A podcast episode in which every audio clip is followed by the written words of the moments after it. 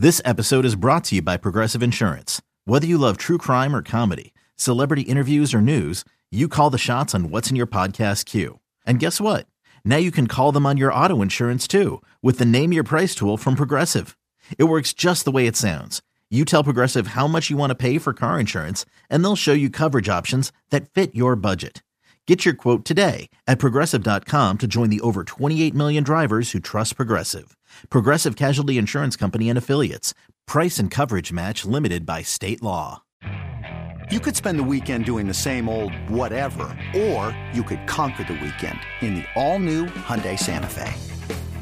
Visit HyundaiUSA.com for more details. Hyundai, there's joy in every journey. Another day is here, and you're ready for it. What to wear? Check. Breakfast, lunch, and dinner? Check. Planning for what's next and how to save for it? That's where Bank of America can help.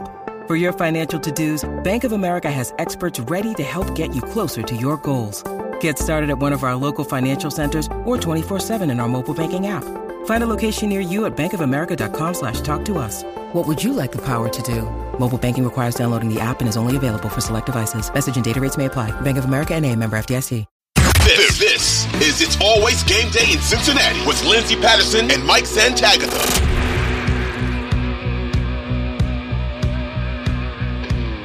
that there is a possibility that a guy like Brian Callahan could get interviews somewhere else as a head coach. I think the Cincinnati Bengals have their OC in house. I think that they would promote Dan Pitcher, and you. I don't know how much they would skip a beat, and that's nothing against Brian Callahan, but I do think Dan Pitcher is a huge part of this offense too, and just what you're able to see out of the quarterback room right now. Um, I think that's encouraging to know that he's probably in house, and um, that's pretty awesome to see overall with the offense and just the quarterback room right now with a guy like Jake Browning. Any other thoughts on Jake Browning before we move on? No. All right. Offensive line. I want to get into the offensive line right now. We have talked about it when it comes to guys like Cordell Volson, Orlando Brown Jr., Alex Cappa, who feels like he's kind of battling an injury a little bit. He went limited today with the ankle injury, and that was something that he he kind of went to the sideline a little bit for in the game on Saturday. Uh, Jonah Williams out there. What are you seeing from this offensive line right now? I think that the offensive line to me was fine a lot of the game. I think there were errors here and there, but in terms of getting to the right spot against that defense, great job. So that's the most difficult task they had in front of them. Uh, great rusher and Danielle Hunter. I thought Danielle Hunter won late a lot, you know, like was able to win, but they were able to stay in front long enough that it didn't affect the play. The big one being I don't know if he won, but when Browning rolled left, then rolled back, and then tried to run back right, Danielle Hunter was the one that just absolutely tattooed him.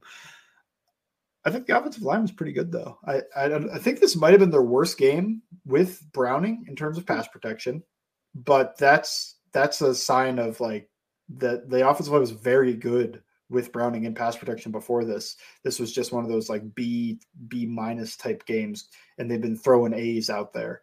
Uh, run game, not as good, but that showed up too.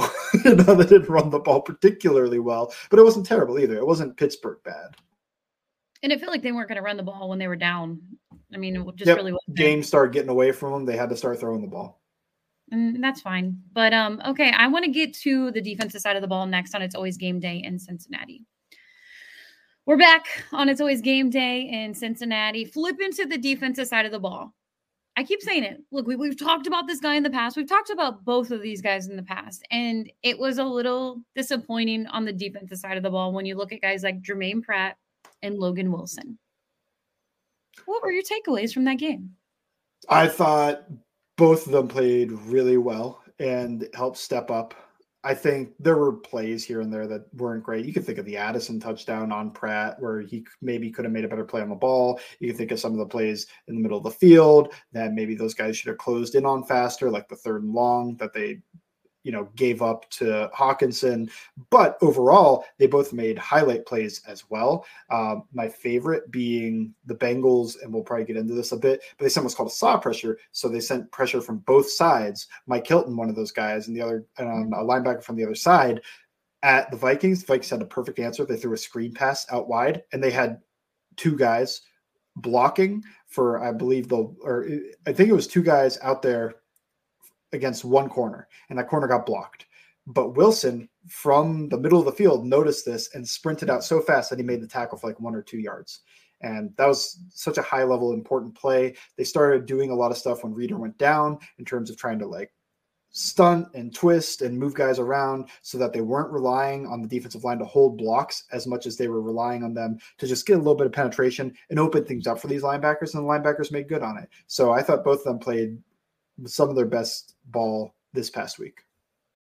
When you need mealtime inspiration, it's worth shopping Kroger, where you'll find over 30,000 mouthwatering choices that excite your inner foodie. And no matter what tasty choice you make, you'll enjoy our everyday low prices, plus extra ways to save, like digital coupons worth over $600 each week. You can also save up to $1 off per gallon at the pump with fuel points. More savings and more inspiring flavors make shopping Kroger worth it every time. Kroger, fresh for everyone. Fuel restrictions apply. Staying with the defensive side of the ball, guys like Trey Hendrickson, you have Sam Hubbard. I still feel like Trey Hendrickson's going to get 20 sacks on the year. There's three games to go. He's at 15 and a half right now. Really mm-hmm. feels like a possibility. We'll see what that looks like over the next three. Uh, Myles Murphy, we'll start with him. Uh, we've, I, I, feel like we are Myles Murphy fans on the show. Um, we have been. I feel like we're day one. I was probably number one. Yeah, yeah. You were probably number one, and I jumped on board. right, um, real quick. It was great. Myles Murphy, man, I, this is why you you don't call people a bust after a few games. He's still oh, not getting a lot of snaps out there. It's still very low percentage snaps that Myles Murphy's on the field. I love that he's out there more. But a lot of people are giving up. Oh my goodness, I don't like the pick. I think a lot of people forget that a lot of those mock drafts had this guy at 10, top 15, yeah, I think top 15, like consensus, like everybody was mocking him in the around the top 15. And that's why I I still remember when we came off of the post game show, you were talking about how like people were saying it was a reach. I was like, a reach? You didn't hear about this guy's name because he was picked most of the time in those mock drafts, not because that you didn't hear his name because he's a third rounder. I don't think people, if you would have asked them on draft night, because and, and even outside of the Michael Mayer stuff or or other, you know, possibility of players, if you would have asked them, all right, tell me tell me a little bit about Myles Murphy. They just wouldn't know, and that's totally fine.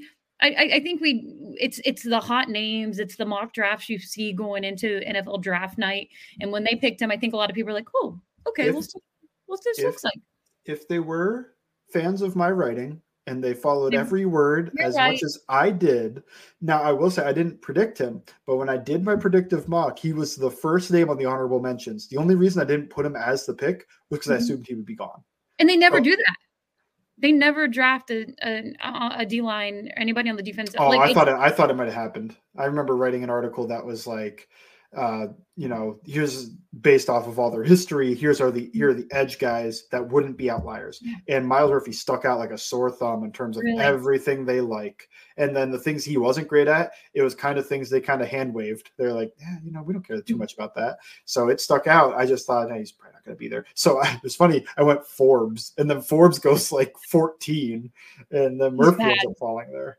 Yeah, he's that too. Right he, he, he was starting, and he got he got sent to the bench. It's early though. You know, hey, you know, we, we won't throw his. You're right. You're right. You're right. I'm not. I'm not. You know what? He might. Be. Oh, but could you imagine if the Bengals took him and that happened? like, that would be terrible. But I think a lot of people forget what's encouraging about, about Myles Murphy is he's really young. He's a really still, young right? rookie. I think he's still 21 years old. Yeah. That's one of those things where it's like so many people talk about like, oh, you take your development guys later. You take older development guys later. Like that's why Iosivas got taken later. He's Cordell a development Volson. guy, 24 years old. Cordell Volson, he's like 23 years old when they got drafted. Myles Murphy's 21. The reason he's not like a, a savant with his ability to use his hands and moves in the pass rush is because he's so young. If you look at a lot of guys when they were 21, when they were 20 in college, but at 21 as well, they're not elite at hand usage, at, no, at having a go-to move when it comes to pass rushing, at being able to execute that stuff. They're mostly athletes out there. Like Will McDonald, I think, was what everybody looked at in terms of like, mm-hmm. oh, that guy's got some moves. That guy was 24. so you know it's, it's just something that's funny when you watch so many prospects and then you pick up the idea of like uh, everybody thinks like oh this guy's got a pass rush plan go look at his age just go just go peek over like how old's that guy Oh, he's got a pass rush plan because he's been doing this for three extra years. you know what? I, am going to flip to another player on the team right now. But Myles Murphy, we love what we're seeing. He was awesome. Yeah, he, yeah. he got a sack on Christian Darrisaw. What more can you ask for? A top five ish left tackle, and he got another pressure against him, um, and also made some good run plays. I mean, I we didn't talk so much about that. We kind of talked about Myles Murphy in general, but in terms of how he played this game, fantastic. I think it was his best game.